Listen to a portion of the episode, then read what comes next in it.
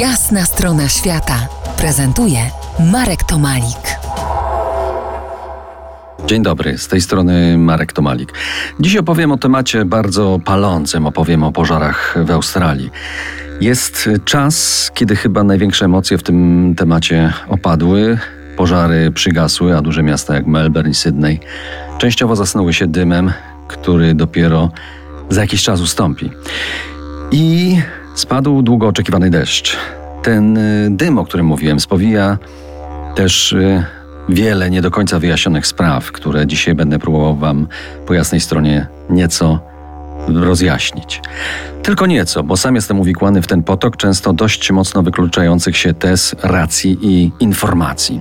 Dobrze, spróbuję to wszystko nieco uporządkować, sam zadając sobie pytania i próbując na nie rzetelnie, a raczej już bez emocji, odpowiadać. Dlaczego Australia płonie? Australia płonie nie tylko na przełomie 2019 i 2020 roku. Pożary w Australii mają miejsce od wielu lat. Wielu lat, powiedzmy od 18 tysięcy lat. Kiedy to klimat się ocieplał, wielkie połacie wysuszył, powstały pustynie, poziom wód w oceanach się zmniejszył i większa część wód została zamknięta w postaci czap lodowych wokół obu biegunów. To tak w największym skrócie. Informacje o pożarach w poprzednich latach docierają do nas szczątkowo. Nawet sami Australijczycy mówią o tym z umiarkowanym entuzjazmem, bo pożary są tam co roku.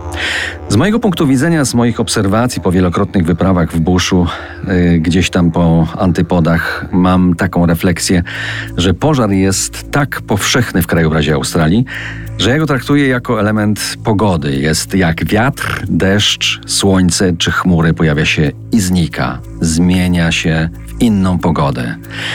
A ponieważ pożary są tak wszechobecne, to flora, ale także fauna taki stan rzeczy musiały zaakceptować. Do pożarów przez dziesiątki lat się przygotować.